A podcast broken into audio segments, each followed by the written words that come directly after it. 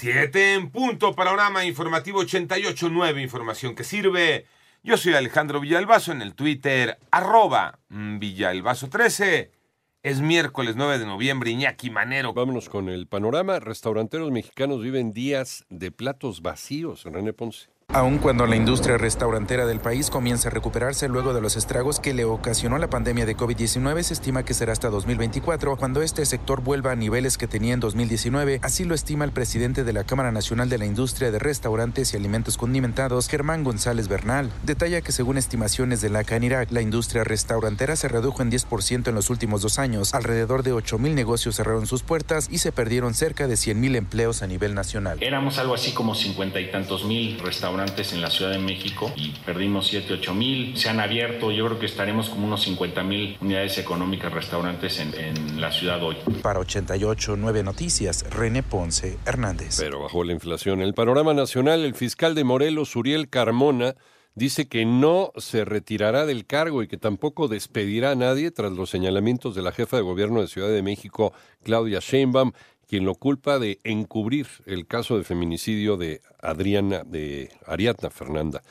Y un análisis realizado por el Instituto Mexicano para la Competitividad señala que en México las mujeres deben trabajar 51 días más al año para ganar lo mismo que los hombres, es decir, ganar 14% más. Por otra parte, autoridades de seguridad del Estado de México y la Ciudad de México informaron que existen ocho grupos criminales que operan en el Valle de México con delitos como el cobro de piso, secuestro, extorsión, gota a gota y narcomenudeo, entre otros delitos.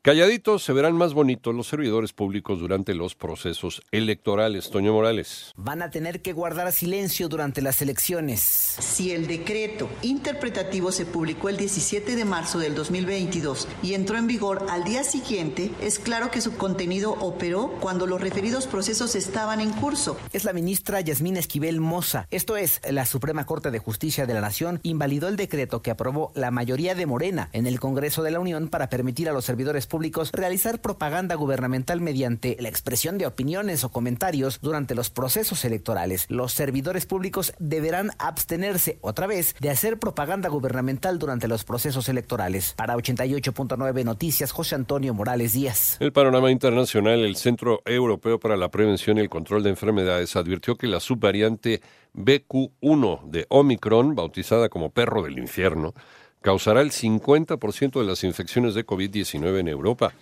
En los Estados Unidos, los republicanos se habían asegurado la mayoría en la Cámara de Representantes, mientras que en el Senado eh, mantienen la delantera con 47 escaños. En cuanto a gubernaturas, también los republicanos habrían ganado o conservado 16 estados y los demócratas 15.